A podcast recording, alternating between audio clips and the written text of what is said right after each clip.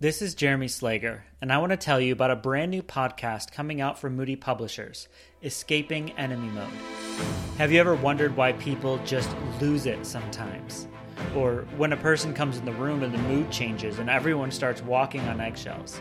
Or when you get so focused on solving a problem, you forget about the people you really care about right in front of you? Brain scientists have discovered that a single node in the brain is behind each of these scenarios enemy mode.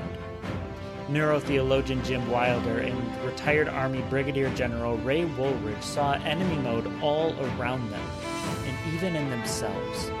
So they teamed up to see if they could escape enemy mode. Join me as I follow Jim and Ray on their journey to escape enemy mode, and then bring in experts from other fields to understand how it affects their work.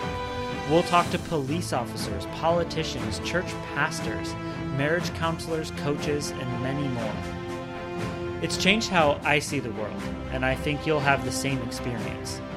You can learn more at escapingenemymode.com and listen wherever you get your podcasts.